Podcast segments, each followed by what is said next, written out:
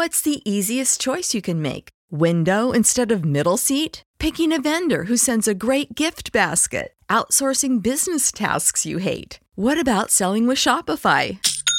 Whether you're selling a little or a lot, Shopify helps you do your thing, however you cha-ching. Shopify is the global commerce platform that helps you sell at every stage of your business. From the launch your online shop stage to the first real life store stage, all the way to the did we just hit a million orders stage. Shopify's there to help you grow. Whether you're selling scented soap or offering outdoor outfits, Shopify helps you sell. Wherever and whatever you're selling, Shopify's got you covered. Sign up for a $1 per month trial period at shopify.com slash try. Go to shopify.com slash try now to grow your business, no matter what stage you're in. Shopify.com slash try.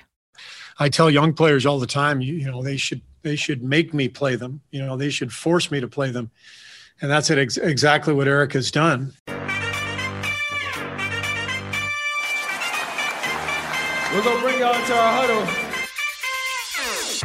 You are in Warriors Huddle with me, Bram, with me per usual, my boy and producer Marcus, What's up, Dub Nation? and our master of all things sound, Maxime. How's it going? Boys, I am fired up for today. We have a brand new guest, which we haven't had for a while. Dieter Kurtenbach is joining us for the very first time, and for very obvious reasons, that's a big deal for us. But I wanted to talk with you guys beforehand so we could bask in this Laker win a little bit and fire off a glass half full because I, I don't remember enjoying a regular season win as much as I enjoyed last night for a damn long time. So, to start us off here, boys, I need three things. One, your favorite part about the Lakers win. Then, two, something positive, something good you noticed from our last week of Warriors basketball. And then finally, three, something you didn't like. Let's start with the favorite part about the Laker win. And it's going to be hard. I mean, talk about a smorgasbord of options, but I got it down to two basic you moments. My first, maybe my most favorite, is we get into that final minute. Uh, the Warriors, I think, are up one. LeBron has the ball. All of us are bracing for the Lakers to, to pull out some kind of miracle yet expected win. And Draymond rushes LeBron because he's having to, to force the defense from in the paint, and he forces LeBron into a travel. And the go-to, you know, star of LA, the reason why they would beat us, the reason why Laker fans everywhere probably still assumed that they would pull it out last night, travels on the most important portion of the game, and it just spoke to me. The other FU moment, incidentally, uh, this was also towards the second half of the game. I think it's in the third quarter. The Warriors are mounting their comeback. Our boy Kelly Oubre has the ball, matched up one on one with Kyle Kuzma, a guy I've really just hated throughout my Laker hating career. And after he takes Kuzma to the rack, puts in a quick uh, layup, and then taps the ball back to Kuzma so that he can take it out, he gives one of those head nods, like, oh, yeah, you saw what the hell I just did. And just watching Kuzma have to suck on an annoying action from our version of Ron Artest also really spoke to me, man. So, amongst huge upsides across the board, I think those were my two favorite parts. How about you? Yeah, those are good ones. Um, I have a couple ones, and they're a little more random. I'll go a little more random just to bring out other elements in the game. Um, but the first one was when Brad Wanamaker just kind of pushed the Laker back, like he had scored a couple buckets, and you know got into a little, got down low, and we were just killing him in the paint, which was a little odd. And he goes down there, and you know they, I think it was Kuzma, just tried to give him a little forearm shiver, and and Wanamaker gave it right back. And it was kind of that moment, like, no, you're not gonna just punk us like that, like. You know, like we're a professional team, but we're also the Warriors, and it kind of it changed. I think that the Lakers were used to just being the dominant, like we're gonna walk through the league to another title, and it just I like the kind of the reality check that he gave there. Like, Dude, you know, absolutely. It's a don't believe what you fucking read moment. You know, we're not Yeah. the 14th seed in the West, and we're not here to concede to you being the one in the West. You've got to earn this, and we're not going to give it to you. That's exactly right. Exactly. And my other one is just um, I was just excited to see Kelly Oubre just play a good game. I mean, he still didn't light it up from three point range, but I think that's okay. The ones that he did miss still looked good, and they would have that one from the corner would have been a nice dagger. Um, but you know, all in all, he had a wonderful game, and I think his defense is really starting to shine through. I know we talked about it with Connor a couple episodes ago, but I think his defense is just really um, shining, and it's something that is helpful for us this season. And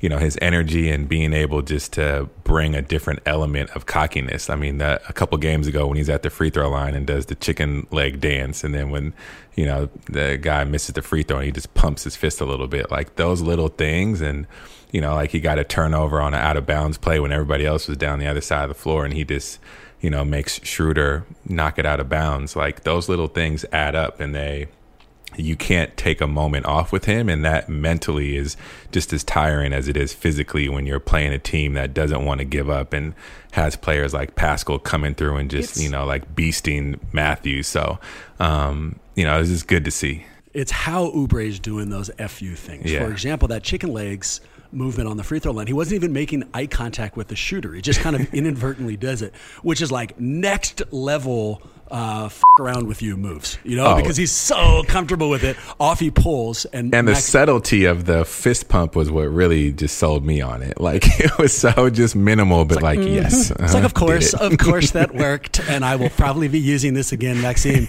I want to hear your favorite moment in the Laker game. First, let me ask you a follow up, and this has absolutely, positively nothing to do with Wanamaker. I repeat, or I, I repeat, nothing, nothing to do with Wanamaker.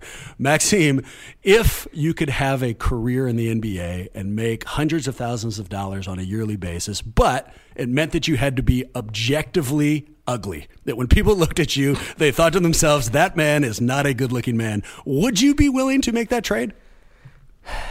I mean, can't money buy you a lot in the looks department? Well, apparently not for Bruce Wanamaker. But uh, again, this has nothing to do with Wanamaker, and I don't even know why I, I brought up that name. Or why did you call him Bruce? His name is Brad. It's the third time I've done that, also. Uh, and, and I got called out about that the first two times, and I made up some lie about how I was talking about Brad's cousin. So, no, you caught me, and thanks for doubling down on that, Marcus. I really appreciate it. Let's just run away from this. Maxime, what's your favorite part about the Laker win? Uh, my favorite part is Eric Paschall. I feel like he is really starting to develop an identity as, as maybe even the leader of the second unit. Um, and it's just really great to see. I've been a fan of his since the day he stepped on the court for us, and he's really coming into his own. I think, like, you know, he was legit bullying Montrezl Harrell, um, who's like, you know, a not easy a not easily bullyable guy. So I'm really stoked to see that happen and I feel like it it's part of what creates a gritty identity for this Warriors team that makes them so fun to watch on a night to night basis even when they're they're down on the scoreboard. It's like you could feel them climbing back in the second quarter um, buoyed a lot by his energy watching him slowly believe in himself as well is also awesome. Stupid mm. analogy, but generally speaking, when you first successfully do something, at least this is true for me, I pretend like, of course, this is exactly what I thought was going to happen. And I present that to everyone around me, but I'm kind of afraid it's not going to continue. Um, when I was learning how to blow a bubble with bubble gum, the first couple times I tried to show it to friends, I was like, yeah, of course I could do this. But I was surprised when it actually successfully happened. It wasn't until, you know, a month of blowing bubbles down the line where I knew exactly what I was capable of. I would imagine last year, as Paschall was having success, even X externally, whoever he talks to, he's got to say, Of course, this is what I expected. I don't care when I was drafted. I know I was that good. But there's got to be an internal lack of confidence. There's got to be some moments when you're not sure you're going to be able to keep blowing those bubbles, right? And watching it continue to happen this year, watching it continue to happen in his new role as the small ball second five, and then watching him believe in it is a really cool thing. And I think it it could be some signs of a really successful career as we go forward here. I, I totally agree. And, and, you know, and I mean, I think you can see him stepping into his own and really thinking about how that his dream of becoming an NBA player ultimately boils down to, you know, fans talking about or comparing him analogously to blowing bubbles. Um, and it's a real it's kind of I've arrived moment. No, he needs it. He needs exactly that. And the reason I know that I was, I was talking to, to Bruce, uh, Bruce Wanamaker, and he was telling me that he really, the entire team, but Paschall specifically, enjoys bubble references. So, yeah, uh, two birds, one stone there, gentlemen. Let's move to something that we generally liked from the week. Mine's easy. Klay sighting. Uh, he didn't travel with the team, but we saw him on the bench during the Indiana game. And just seeing his not so smiley face, he was actually kind of like game time Klay when they showed him, made me immediately happy. So big upside for me. Nice. I'm going to go with um, Andrew Wiggins' defense. I think coming in, he was had the the reputation of being an unengaged defender, and rightfully so. Oh, that's a nice but, way to say that. Yeah, but um, he was just amazing. I mean, he played really well against the Lakers, and just having our s- small ball lineup out there. I mean, I, to to think if we had Klay too. I mean, maybe we don't even have Oubre if, if Klay isn't injured, but you know, like thinking now if you add Klay to this team and we trot out a small ball lineup of Steph, Klay, Oubre, Wiggins, and Draymond.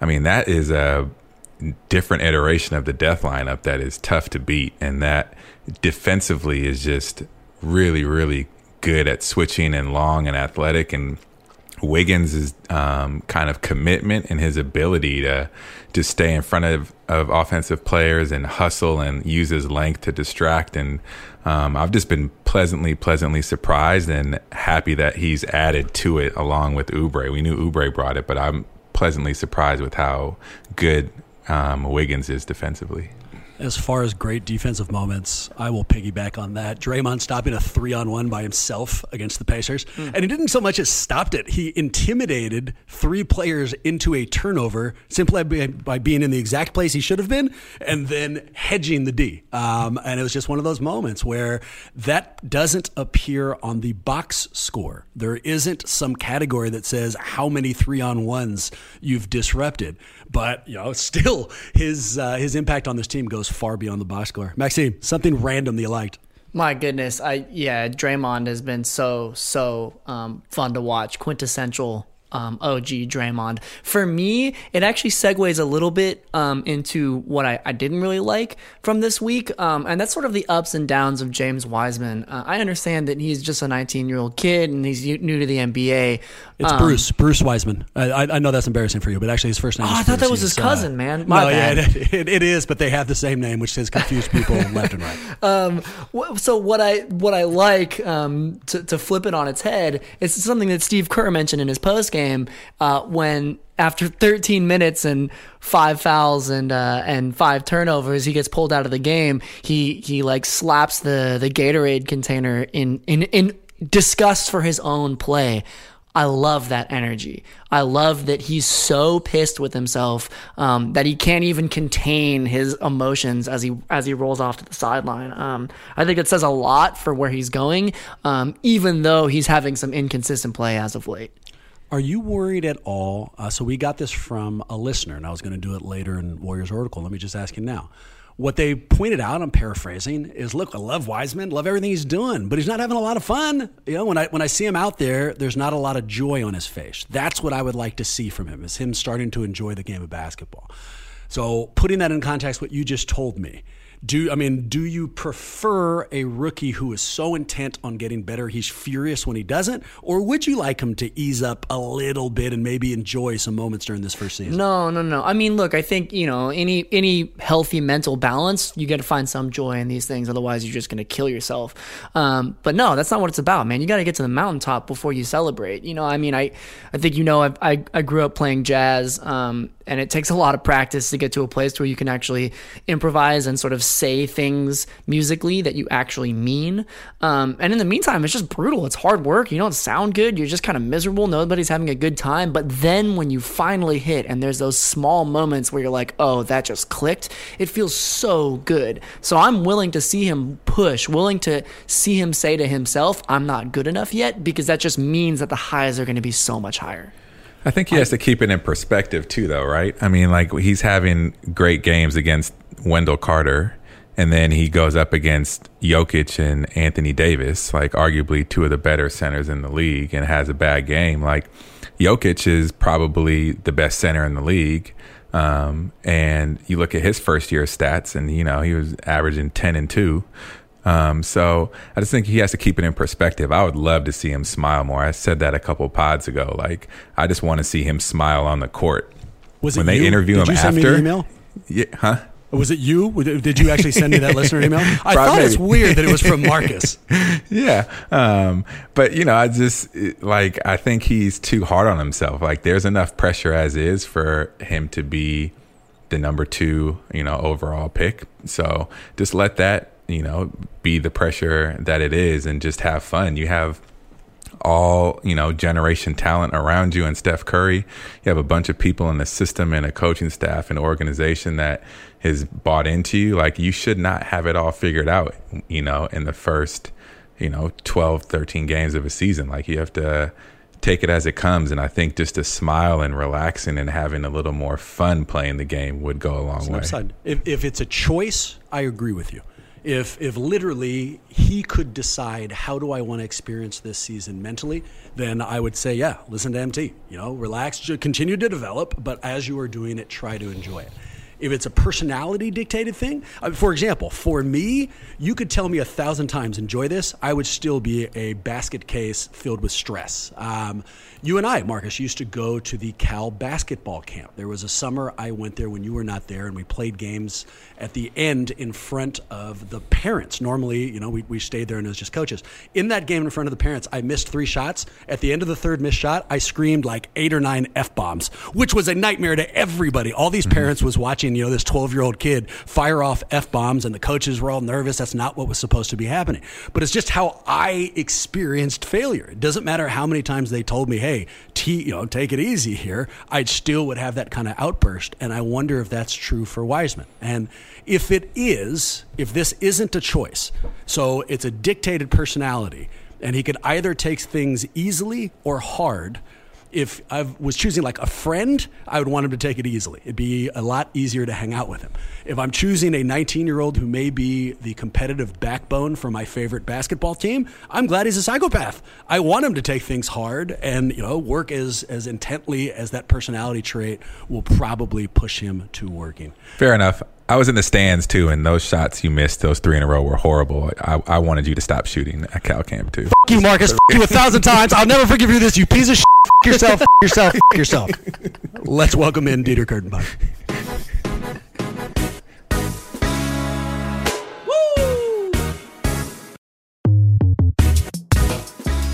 Boys, it is my pleasure to announce that joining us for the first time in the huddle, a Warrior specialist for the Bay Area News Group, a host on KNBR Sports Leaders Airwaves, a former writer and reporter for Fox Sports, SB Nation, South Florida Sun Sentinel, and a man who steadfastly refuses to watch a sporting event if it lasts longer than three hours. Mr. Dieter Kurtenbach. What's going on, yes, Dieter? Uh, the the last one is absolutely the key. All of that other crap totally unimportant to the introduction. the fact that I had to watch a national championship game in college football that nearly took five hours almost broke me as a person, and I never want to do it again. Dude, you have no idea how much you helped me. So, quick personal story for no reason. I this is following the college football championship. I was talking with a friend over Zoom and casually mentioned that it just lasted too long. You know, I got bored after like three hours, man. I'm not even that big of a college football fan as is.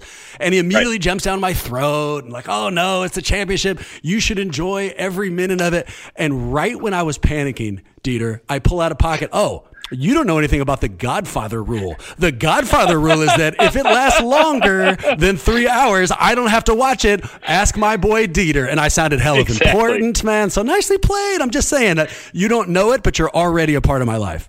Well, I, I, I, greatly appreciate that. I do hope that the Godfather rule catches on. It was something that I, I coined. Maybe someone else came up with it first, and it's been sitting in my subconscious. Something I coined in the heat of the moment. If the if the something lasts longer than the movie The Godfather, a classic of cinema, Francis Ford Coppola is The Godfather. You really have to be something special. We got to be talking double overtime, Game Seven, Stanley Cup Final, something like that. Uh, a college football game that was pretty much a blowout. Yeah, that that doesn't do it for me. And and I used to, I went to a Big 12 school, at least at the time in Missouri, and those games would last four, four and a half hours too. Uh, just insufferable. It almost makes you want to quit, quit sports altogether. But luckily, the Warriors always finish in a crisp two hours and 25 minutes, and uh, they, they stay under the Godfather rule. And last night, in particular, with uh, the game against the Lakers, was was something enjoyable to watch. We've got to be careful, or not even careful. Let's you and I team up. Something gives me the impression that Marcus is a little bit more stuffy when it comes to this. That he'd be willing to. That he's the kind of person, even if he doesn't mean it, to tell us like, "Oh, I don't care if it lasts seven hours. I just like Mm-hmm. watching sports, and every second of it is a treasure." MT, am I wrong on this? What do you think? Well, partially. I mean, I don't think every second is a treasure. You do, If you you're bastard. six and a half hours into a game, I need you to wrap it up. Um, Right. But yeah, I mean, I, I- would let it go over the the three hour um, Dieter maximum. I think the the there's some games that warrant it and allow for it to still be exciting at that moment um, or at that time frame but it's tough i mean that's a long time to stay engaged and have actually exciting pro level sports happening for three hours plus i mean you think i think tennis is probably the one that drags out the longest No like one's that watching tennis. That's exactly Everybody right. Says Thank they you, watch Dieter. Tennis. No one's watching tennis. You catch 15 minutes of it when you're going through the channels, and then you say, "Oh, I watched that match." You didn't watch that match. Yeah, If you watch 15 tennis. minutes, Dieter, you're way ahead of me. And the good news, bad Exactly. news. Let's start with the bad news. Uh, bad news is, yeah, we just heard Marcus disagree with you. Good news is that that's probably the only time that's going to happen. MT has an unbelievable ability to just agree with the guest, hook, line, and sinker. So, you know, we got that one out of the way, uh, and we'll see if he agrees with the rest. Uh, I'm pretty contrarian, so we'll we'll see. It, I'm gonna you know make his work cut out for him. Is that? i don't know I, I agree with that dieter you are pretty contrarian yeah, shocking. What you don't know is Marcus right now just put on his calendar, watch 16 minutes of tennis just to say F- to Dieter and never tell anybody about it. I've got a ton of Warrior stuff for you, man, but I've mentioned it a couple of times in the show. It's the first time we've had you, and I'd be crazy not to learn a little bit about you. Let me start here. You grew up in Chicago, yeah? I did, I did. A long-suffering Bulls fan, and uh, at least Billy Donovan's there now, and, and maybe there's some light at the end of the tunnel. But uh, grew up uh, in the in the era of Steve Kerr and Michael Jordan, one of those guys a little bit bigger than the other, in the Chicago Bulls. And um, yeah, it was uh, it, it kind of fostered my love of basketball at an early age, though a quite different sport now that uh, now that I think back on it. I was watching an old Bulls game the other night for nostalgia purposes, and I realized that basketball just wasn't very good, was it? yeah. I actually I lived in Chicago for seven winters. That's how I counted them because I'm from California. And Yeah, oh yeah, yeah, that'll catch up to you. It was it was such a weird experience watching games in United Center. I mean, it was when they had a good team like D Rose was there, and um, they Oh, were in the playoffs the against the glorious days. Celtics. Yeah. And like I would go to the games when the Warriors would play, and I'd go in my Warriors gear. And I remember like third quarter, it would just be so quiet in there, like you couldn't tell there was a basketball game being played. And I was like, this is just a weird experience. It's because it went over three hours. Everybody had to pregame get inside early. Um, no, it's um, it, it is it is a weird experience compared to Oracle. Uh, I'll give it that. I'll give it that for sure. Yeah. And and I'm interested to see once we finally get people to Chase Center what that atmosphere is like. We had a little bit of high, a little bit of low last year before you know the world ended. But uh, in comparison to Oracle, everything pales in comparison for sure. Well, shocking, Dieter. I didn't bring up Chicago to focus in on our uh, on the experience at Chase Center. Instead, I was going to ask you, and you've already kind of addressed it. So we've had a bunch of beat writers on the show, and a large percentage of them, including our our shared friend Connor, pretend to be completely neutral. Now that they work in the sport, they can no longer actually root for anybody out there. But another shared friend of ours, Wes, goes the other way. He's, he's an open Heat fan, and we'll tell you about it. It sounds like Yeah. you're in that latter category. You don't you don't pretend to be Oh. neutral. You actually have a team. I, I will say this: it's very easy to be neutral when the Chicago Bulls suck so very hard. um, uh, they don't they don't take up any of my brain waves, none of n- no energy whatsoever. Honestly, uh, my my renewed love of the NBA. I covered college football for a long time, covered the NFL for a long time, and I still obviously delve, especially into the NFL realm with the 49ers these days. But um, I wasn't doing that much basketball, even though I was down in South Florida and the Heat were there. Uh, I, I took it in as a fan, and that team kind of sparked back a joy after all of the pain and suffering from the uh, Bulls era that I can remember and attend with Eddie Curry and Tyson Chandler and Marcus Fizer. It was bad basketball. Tim Floyd is a verboten name in the Kurtenbach household, and um, that that Heat team kind of sparked it back. So I, me and Wes will commiserate a little bit on, on uh, our shared love of the Heat, though he takes it about forty times deeper than I do. Uh, and, and then I got out here and started covering the Warriors. And honestly, when I took um, a job at KNBR as a writer and we were starting up the web operation here at the Sports Leader, um, it was an afterthought, right? Giants run this station in more ways than one. Uh, 49ers had Jim Harbaugh. They'd just been coming off of the Super Bowls. And when I show up in November of 2014, the Warriors are, hey, they made the playoffs, nice, interesting team, but overall an afterthought from sure. all of those years of kind of getting kicked in the shin and not expecting anything. And I remember going to the very first Warriors game. I, I couldn't remember who they played. And I, I remember texting my dad about 15 minutes in and just saying, I've never seen anything like this. Hmm. I, I watched the Warriors on TV. Uh, I, I knew that Steph Curry w- was uh, ascending into something greater than than he was at the time. But they were playing such a beautiful brand of basketball. It was so exciting to me. I just knew it was love at first sight. And so um, if anything, I am a Warriors homer, and I will give the Warriors the benefit of the doubt to a detriment more than most other folks. Uh, it doesn't mean that I won't be critical, and I've been extremely critical, I think, of the team this year for a lot of disjointedness and kind of not understanding what their goals are. And there's a lot of stuff going on. We can get into it, but when it comes to sort of carrying the torch as uh, of the Warriors being this next level, being light years ahead, as Joey likes to say. I, am ha- I'm happy to carry that torch because honestly, uh, they were like nothing I had ever seen. I got in at some, I mean, not the ground level that all the longtime fans had, but national media wise, got in at the ground level. I, I, knew then and there that I had to commit myself to covering the Warriors on a day in, day out basis.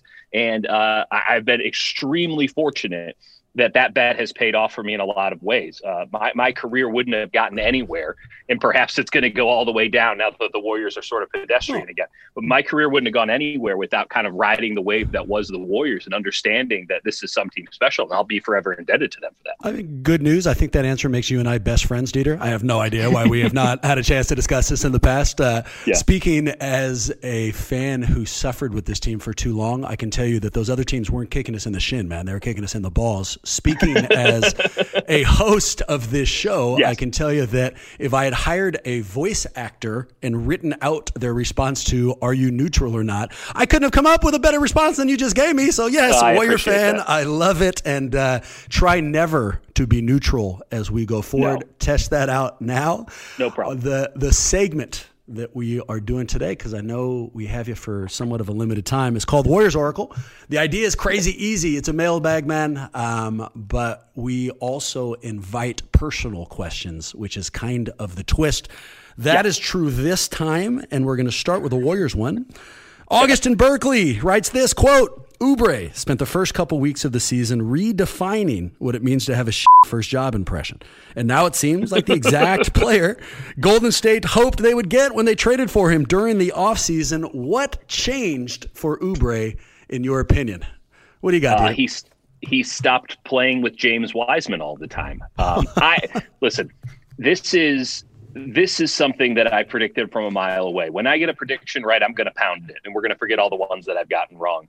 Um, I actually watched Kelly Oubre on a fairly frequent basis before he got to Golden State. This is the player Kelly Oubre has always been. He will give you something, but Kelly Oubre is a guy who needs to put the ball on the floor, needs to feel it out a little bit. He's not a catch and shoot guy. On defense, he is a boomer bust kind of guy. The Warriors can use a guy like that. I don't know if I'd pay $80 million for it, but they can use a guy like that. He's never going to replace Klay Thompson. He's never going to be that solid you know, shadow that's going to knock down 15 threes in a row and you don't know what happened.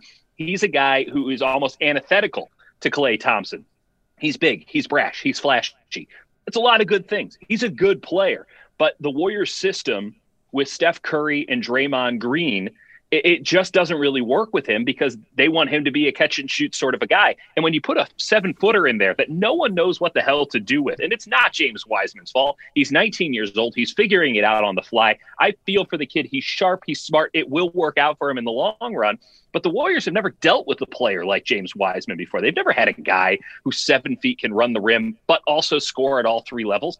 Not even close to that. He's JaVale McGee on steroids, but he also right. doesn't know where he's supposed to go. And then you're dealing with the Kelly Oubre, who really doesn't fit that style. I thought against the Lakers Oubre found his identity, and the Warriors found an identity with Oubre next to Eric Paschall. Two guys, free, you know, kind of a free form offense. Oubre can put the ball on the floor. He can make some things happen. Paschall's going to space it out for him, make some more room for him. He doesn't have to catch and shoot. Paschall will get his turn. Oubre will get his turn. It's a much better role for him. Whereas Andrew Wiggins probably fits more of the rigid set offense that the Warriors do want to run uh, with the starting lineup. Wiseman goes out, and, and, suddenly in the second half, it all opens up for Oubre with that starting lineup. I think it's I, I think it's the biggest issue Steve Kerr has on his plate right now. How does he get Oubre to continue to play like he has over the last couple games, not just the Lakers game, but over the last couple of games where he has been a positive, while also bringing in James Wiseman, giving him enough minutes to develop. Right now, it seems like those concepts are mutually exclusive, and I don't know which the right answer is, but yep. Steve Kerr's got to figure it out. And honestly, at this point, I, I, with Oubre playing so well, that seems to be more of a key for the Warriors' success than Wiseman getting the minutes. So maybe Wiseman has to find a new role. What that is, hell if I know. But that's what I think has really changed for Kelly Oubre. You give him a little bit more space. You put him in a position where he doesn't have to catch and shoot. He can actually show you what he's about. And you gave him some freedom, right? I mean, if what we kept totally. saying about Oubre is that his confidence is low, it's gonna, you know, at some point it'll uptick. But what they were mm-hmm. expecting from him is to get that uptick of confidence while continuing to shoot three pointers. Well, a, a, a, basic basketball announcer will tell you what you need is a couple easy shots. You need some trips to the rim. Mm-hmm. You need some freedom to to get you know, a little bit of leeway. And in but the Bram, think they, about think about what he was having to do when okay so he was starting to drive to the basket right and it was starting to work but think about how hard he was having to work when you have yep. no spacing on the floor because Absolutely Draymond right. Green isn't being defended and James Wiseman's hanging He's out in the, the middle of the floor spot. exactly right so and you and with, nothing and and with um, because the other switch and I'm agreeing with you the other switch that we saw the where they put him is that focal point on the offense in the 2nd mm-hmm. unit that, that Wiggins used to have. And that yeah. gives him so much more leeway to get to the, to the rim, to miss shots, and to, to keep his confidence levels up. Marcus, so this is not an unexpected answer. As you can imagine, I stalked Dieter in preparation for today. I saw some of his takes um, about the Wiseman fit. And uh, do you agree? I mean, with what he just said, are the Warriors facing a problem with mixing, trying to make the playoffs, trying to have a successful season, putting Oubre where he needs, but also developing Wiseman? I mean, I don't think they're mutually exclusive, but I I do recognize that Dieter called out how much better he's playing. Oubre's playing without Wiseman on the floor. I think it's Oubre when he was with Phoenix said it mm-hmm. himself. He said, "I got a lot of my points out of the mud," and we talked about that. Yes. You know, in the beginning of uh, the season, and that's not there when you have the structure of Klay, of Steph, and Draymond and Wiseman in there. Like Dieter said, it's it's when you have more free flowing with Oubre and Paschall, and it's a little more just wide open and just you know like make something happen. That plays into Kelly's strengths more than anything. So I think it's more of a product of him of Steve finding the right mix, and that mix does not include Wiseman.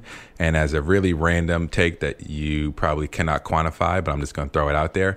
I think having three left-handed players out there does something weird. When Ooh. Bazemore, Oubre, and Wiseman are all out there, there's something about you know like is it just too many left-handed players? I couldn't find a stat if there's ever been a time when a team has played five left-handed players at all at one you time. mean a that bad thing? Fascinating. That is fascinating. I've never, I've ne- it never even dawned upon me that they had three lefties out there. I don't know what that does. You would think it would be an advantage because the defense ain't seen anything like that before. Exactly. But is everybody trying to go the same direction? then you're you're losing even more spacing. That's I fascinating. Mean, none I, of them have strong right hands either. So exactly. Good well, shockingly, I don't have any research in front of me on the utility of an all left handed team, but I do have an article from TMZ that vaguely uh, approaches this. So this doesn't really explain any of the Oubre problems because the timeline doesn't match up. But it's an exciting story and one that caught my attention. So let me read you a quote and then ask you guys about it. Quote Oubre, six year NBA vet, who was a former first round draft pick, claims his ex contacted him on January 11th, 2021, and demanded a large sum of money or she would retaliate against him. McKenna demanded that Kelly pay her nearly $3 million or she would make public uh, her false uh, allegations by the end of the week. The suit claims that she contacted Oubre and threatened to say he was engaged in quote unquote criminal conduct and would make other false allegations, all quote crafted to cause maximum and irreparable harm to Kelly, his reputation, and his career. So I was going to ask you, boys, do you think this? So the, the gist of the story is that Kelly Oubre has an ex who's apparently been threatening to pull his name through the mud for absolutely no reason. And I was going to ask you, boys, do you think that maybe this could be the explanation for his prolonged shooting slump? But if it if he got that news on January 11th, it doesn't really match up since the shooting slump you know started on Christmas Day. So instead, I'll ask you this, Dieter, if this was you, if behind the scenes somebody was was trying to extort you. What's your personality yeah. type? Like, would you be able to continue to like put out your best product as kind of a f- you to them, or would you fold with you know all these things that nobody else knew anything about? I would fold faster than two seven offs too, man. it would. I, I would absolutely. no, I can barely function when I'm focused. I, I don't know how the hell I'm supposed to function amid something like that. Now, listen, uh, if you're, I, I neither play hard nor party hard or anything like that. I, try to work hard, but we'll see about that. Um, it's, yeah, no, that that just sounds absolutely emotionally exhausting, and um, I, I, don't know the any of the ins and outs. Uh, frankly, I, am remaining ignorant to the ins and outs to whatever degree I can, with beyond knowing you know kind of what's going on there. Um, but man, like I, you got to feel for Oubre a little bit. I, I, don't know if he's in the right or in the wrong, but like again, that I know I would absolutely fold under that kind of pressure. Dude, now, is that is that the thing that's that's been holding him back? It, it, seems like this has been a long-standing thing. It seems as if this has been something that's been going on for for quite a while now. If you if you read the further TMZ thing, like I did, it's like yeah, yeah, this is like the third time that this has happened. Now he's filed a countersuit or something. So. I, I guess he's he's uh, become accustomed to living with this uh, with this torment. So I, I don't know if I can I don't know if it's fair to anybody to sort of attribute it to it, but I know I know if that was going on in my life, game over. Absolutely I game over. I believe the follow up article may or may not have said that the previous suit was because she stole his two dogs, and she still has yeah. the previous two dogs, which is kind of an interesting side. Uh, since I don't know, uh, you know, alleged, we don't know. All of this could be false. I can say for certain, I'm just like you, Dieter. There's no way I can deal with this. Down. I mean, immediately, and I would probably screw up both sides. You know, like my, oh, totally. like, like maybe you should try to do what he did, like you come out public about it, so that she can't really hold this against you. But I can see screwing that up too, like like oh. saying a little bit but not enough. She still has something over me, but I've given up too much. Like it just it's just not going the right way. How about you, FT? You, would you be able to handle this well, or do you think you fold? I think I handle it well. I, like looking into the story, um, this came out a couple weeks after it was reported that Oubre proposed to his new girlfriend. So I'm just going to oh, chalk right. that up to his ex girlfriend being super salty. Um, hmm. And apologies to everybody out there if I don't know her, so who knows? Maybe she's not. But um, I just think that, that that has something to do with it. And if Oubre knows that he didn't do anything wrong and it was all extortion, then you have to hold your ground. Otherwise, that sets a bad precedent for a lot of people to start coming I'm at him with fraudulent lawsuits. To just move on from you saying, "Oh, I would handle that well," and then immediately giving this analysis, I, am a little bit annoyed at how healthy and calm that you handled that, Dieter. Yeah, am I no. wrong? I mean, this guy just heard us bare our souls, and he didn't even spend no, a full it's sentence. Fine. At least he wasn't agreeing with us. I mean, I think that, that that's that's a positive there. So clearly, this is a man with his own conscience. He's able to handle his stuff. I just know that I'd be curled up in the fetal position, waiting for it to all go away. That's, that's what I know. This is uh, this is awkward. I should have covered this before the mics went hot. Dieter, I, would really appreciate it if you weren't demonstrably funnier than I am on the show. Uh, just got you know try to try to dial it back a little if you could. See, I, this is how this is how I know you wouldn't handle a situation like that. Well, oh no, you can't even handle this well. Absolutely not. I'm sweating like a maniac right now, just really inappropriately right now. Dieter, John in Montclair writes to ask us this quote. If you could have any member of the Warriors organization as a life coach, who would it be and why? To give you a couple of seconds to kind of roll that question around, I can go first. Um, let me. I don't have a life coach. I vaguely understand what they do. I am positive that I would benefit from one. That's illustrated by the fact that I can't take uh, anything without sweating. And so I was thinking, like, like Klay would be solid, right? Because he could help me not take things seriously. He doesn't seem to like really latch on to anything, but I feel right. like he wouldn't be guaranteed to show up every week. He might like forget exactly. about appointments, dude. So can't do that. I was about to say, how much would he actually coach you? Get there. He That's exactly around. But but and and would he really be interested in like figuring out how to help me? I don't think so. I feel like Draymond would be great in the role, but I'm too much of a puss. Like when people yep. scream at me, I tend to kind of shut down. So I you know yep. that wouldn't work for me. So here's my guy. It's a random one. Shaun Livingston. Here's what I here's oh, where I'm coming from on it. Shaun Livingston had that quote a while back uh, saying that make them pay you for what you can do instead of talk about what you can't. He can't shoot a fucking three pointer. He's a guard, mm-hmm. but we never talked about it. It developed a post game. Dieter, that's exactly what I need. I focus oh, on all the things I can't, you know? So if somebody could actually be like, no, no, no, you're good at this and just be happy that you're good at this, that would really help me, man. So Shaun Livingston, that's my guy. I'm, I'm going to reach out to him and uh, see if we can't start up a golden relationship here. That is that is an absolutely dy- dynamite pick. Uh, couldn't do better myself. I'll, I'll, try to come in second place with that one. I, I sure do wish Andre Iguodala um, was, was, still oh, with sure. the Warriors. Um, he would be great. There's the the wry sense of humor, all that good stuff. Uh, Andre and I had some pretty good conversations over the years, and uh, uh always always good at you know keeping his guard up, but at the same time, you know, providing some some pretty good insight once you finally broke him down a little bit. But he's not, so he doesn't qualify. I can say this: uh, I know Steve Kerr can coach, uh, and I appreciate Steve Kerr's zen. I don't yeah. necessarily think that that applies to me, so I'm going to go with Mike Brown because Mike Brown has it all figured out. I, I, I've met few people on the planet who have it more figured out than Mike Brown. He's just living his best life every day. And yeah, he might go take a head coaching job, but not if it's not for him. He doesn't need anything. I, I once heard that confidence isn't the uh, ability to think that you can do something.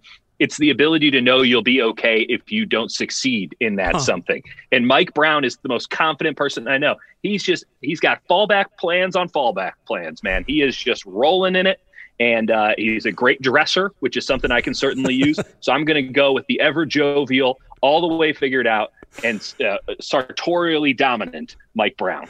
Great answer. Great answer. And I I can see Kerr being fantastic, but I can also see him doing like. Totally annoying, slightly too hippie things. You know, like like burning sage while he's talking to yeah. you, or like having like a buffalo skull that Phil Jackson gave him when they were when he was playing for him, and and telling yeah. you like the historical significance of it. And then I'm just hard out. So no, I I love uh, I love the Brown move. MT, who you picking?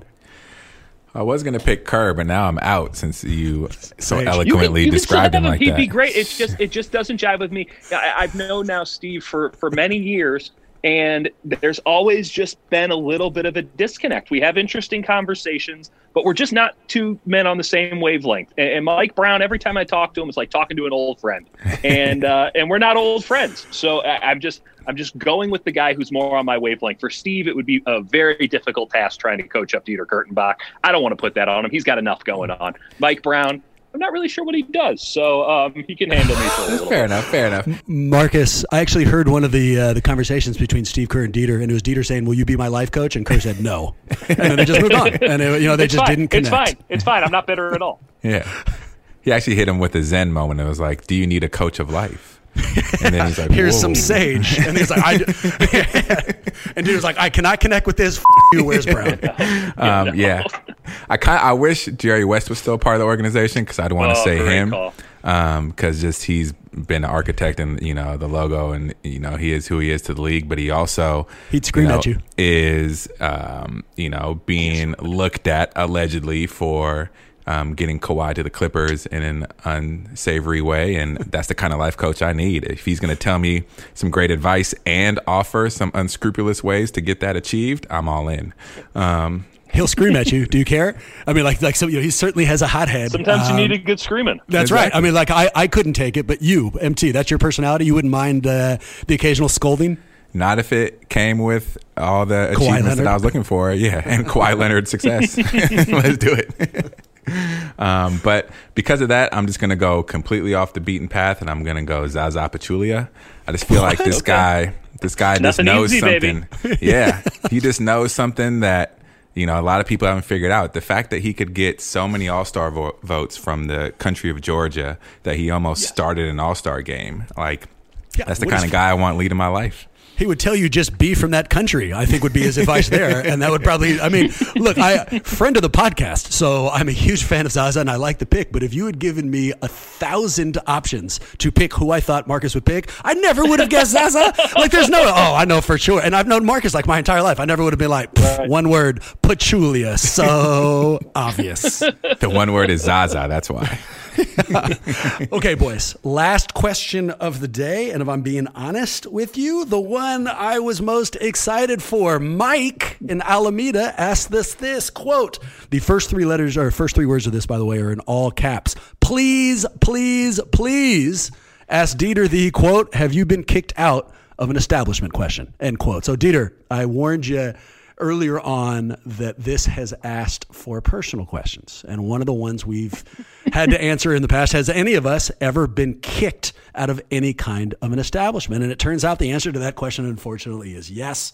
Uh, Marcus has told us a story about getting kicked out. I've told us a story about getting uh, kicked out. So has Maxime. In fact, I've even teased uh, a second story where I got kicked out of the Oakland Coliseum. And I'll make you a deal. If you have a story uh, that fits in here and you're willing to tell it, then I will match you with my Oakland Coliseum story before you give us any response. Marcus, you and I have had a chance now to get to know Dieter. I like him, man. I, he feels like one of us. Because of that, I feel like his answer to this is yes. I feel like he has definitely been kicked out. Maybe not scandalously, but I, I feel like that's in his past. What's your guess? I'm going no, definitely not. All right, Dieter, what do you got? Have you ever been kicked out anywhere? Oh yeah. Oh, Let's go. Uh, you- Uh, okay, yeah, I'll give you. I'll give you the most scandalous version of it. Uh, perfect. There was a very short-lived fling. Uh, I was back in Chicago after college for uh, the summer, and there was a short-lived fling before I headed down to South Florida to to start a job at the South Florida Sun Sentinel. And um, I found I'm a White Sox fan, a hardcore White Sox fan. So I, I don't like Wrigley Field. I don't like the North Side. Uh, that was so, that's something that's like near and dear. You said if I have any biases, I got one: the White Sox. So last year's A's A's White Sox playoff series was just heartbreaking in so many ways for me. Um, mainly because the White Sox lost, but uh, I didn't realize. I thought I could. We be understood the neutral reference, Dieter. Yeah. yeah, yeah. No, I, I know, but I, I thought I could be neutral going into that series, and then within five pitches, I'm yelling at my television. It's like, oh, this is going to make these columns real difficult here. Um, watch all 60 of those damn games beforehand. Nevertheless, um, I, I fall into Cubs tickets. For the life of me, I couldn't tell you how, uh, given that this has been almost uh, a decade removed. But um, I, I take this girl that I'm hanging out with and uh, I take her to a Cubs game. She's a Cubs fan, and they're like unbelievable seats. And again, I couldn't tell you how I got these. Uh, it's all kind of a drunken haze, if I'm being honest. and there is a very famous bar, there at least was before they turned Wrigleyville into a strip mall. Um, there was a famous bar, or maybe still is, called the Cubby Bear. And the Cubby Bear uh, is actually like kind of a great rock bar and all this stuff. And uh, we go into the Cubby Bear, and um, might yeah it, it, it, let's say it got a little physical uh not between me and anybody else but we were making out so damn hard we got kicked out of a bar and i'll leave it at that and uh a crowded bar post cubs game uh so kind of like really problematic all things considered. Uh not not necessarily like normally you would say that in this tone of like oh man it was awesome. I was doing this like uh, super embarrassing. Like how depraved and, amateur did I have to look to get kicked out of the Cubby Bear? And I don't believe I'm allowed back. I believe it was a full time ban. Now, not that I had much of an issue of never going back to the Cubby Bear. And again, I don't know if it still exists anymore, but uh, they were very angry with us, extremely angry with us. And uh, yeah, we'll just leave it at that. I also don't believe I'm allowed in the city of Cleveland anymore, but that, that's a, a different story for a different day. You're that Dieter Kurtenbach. No wonder the I'm name. Yep. um, I love that. I appreciate you being willing to share that with us. yeah, yeah. Poor poor Ellen Drake. Her and I can't go to the Cubby Bear anymore. and I also like that you're pretending like you're not sure whether or not you can go back in. Like you didn't immediately go back the next day and they didn't let you in. I, you know, they, they perfectly well played, and I totally understand the approach. Uh, Just lay low. I, I, will. I'll match that with a uh, with an equally embarrassing story, and it also happens at a sporting venue. Man, I I, I alluded to it, the Oakland Coliseum. So I used to be a Raider season ticket holder um, for years. Man, I I dragged my wife there, and it's not My breaking apologies. news. Oh my God. Okay, you have no idea, dude. And so, just to give you a sense, it's it's not breaking news that there's violence at the Raider games. But truth be told, it's not everywhere, man. Like the, the, it's actually it's it's a function of like socioeconomics. So the first few years when we went to the games, we were in the burger seats. We were way upstairs, and I can tell you they were shady. The first game we were there, eight minutes in, somebody behind me screams, "I think he's been stabbed!" And we turn around, and yes, dude, that gentleman had been stabbed. Uh, and so I spend the first few years like, "What the hell am I bringing my wife to this for?" Right? And we finally Yeah. spend enough money where we move downstairs. But the downside of this, and as a a random aside to some of our young or younger listeners, while weed is currently legal, that wasn't always true. It was illegal for quite some time, and certainly not allowed in the Oakland Coliseum. So while I was still sitting upstairs, I could smoke. While I was downstairs, I could no longer do that. So the way I dealt with it, Dieter, is at halftime. I would go up to Mount Davis. I'd like bring a blunt with me or something, smoke, and then come back down. So for this story, I brought a friend. Um, he didn't smoke, and so I come up with some bullshit reason. I'm like, I'm going to the bathroom or something, and I go upstairs to smoke. And so I do that, and I get away with it. And I'm about to come back down. And I'm feeling like James Bond. I'm so smart. I've gotten away with it again. And then I get tapped on my shoulder, and I turn around, and it's two undercover cops who have seen me and now start walking me down. But since they're undercover, they're in Raider gear. And at first, man, I think they're Raider fans. I don't even know that they're cops. And I think I'm getting like kidnapped by Raider fan. So when they actually told me that like, no, like, no, we're cops and we're going to have to ask you to leave. I was like really happy. Like I, I suddenly felt like I had my life back in front of me. Like I wasn't going to die, you know, in some shady Raider jail. You're And- not going to be the next guy who gets stabbed. Exactly. That's okay. That's exactly right. And and on the way out, one of them goes, "Oh, are you a season ticket holder?" And I say, "Yeah." And he goes, "Oh, they're definitely going to take your tickets from you." And then the other cop, without waiting two seconds, goes, "He could have killed somebody, and they're not taking his tickets too." Like, don't you worry about that. they make me leave, and I don't know if you've had to find a payphone this side of like 1986, but they Oh, do not geez. exist, man. And I didn't have my cell phone, so my friend is now waiting in the seats for me to come back from my lie bush bathroom trip, but I can't get back in because I've been kicked out for weed smoking. And it was it's it's a miracle. If you are still listening, Jason, I'm so sorry, man. I didn't know I was gonna lose the phone. I couldn't get in contact with you. You know, like it is what it is. So uh, that was the day I got kicked out of the Oakland Coliseum, and I appreciate your patience, Dieter. You are the man. I am not the only one that. thinking of it. Uh, anybody who needs more Kurtenbach in their life, where should they turn? uh, at Dieter on Twitter. Uh, if you're so depraved, um, you can catch me on uh, KNBR tonight uh, every now and again. Uh, th- that show is very much in flux at the moment. We're figuring it out, but I am talking to you live from the Sports Leader Studios. So um, eventually we'll figure out a time for that. Uh, I'm on the app Locker Room weekday mornings at 8 a.m. If you guys want to download Locker Room.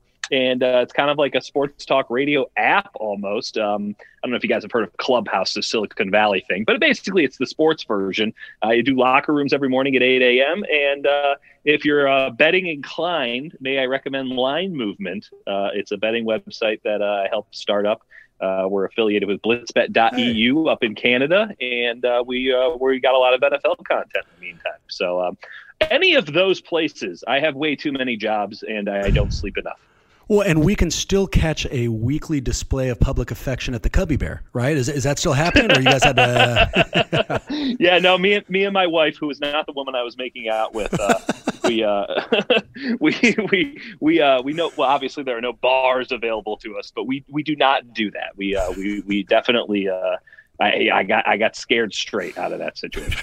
Fair enough. Well, we learned a couple weeks ago that Marcus has those kind of things at Warrior games, but I'll, let him. Uh, oh, yeah, I'll, I'll let him come back on now. yeah, I'll let him describe that to you on a future episode for us. You know where to find us. You want to shoot us an email, give us a question for a future Warriors Oracle bag, then send it to warriorshuddle at gmail.com, our crazy unprofessional Gmail account on social media. We are on Twitter, Warriors Huddle at, or I'm sorry, at uh, Warriors Huddle. And with that in mind, go Warriors, and hopefully we'll see you next week.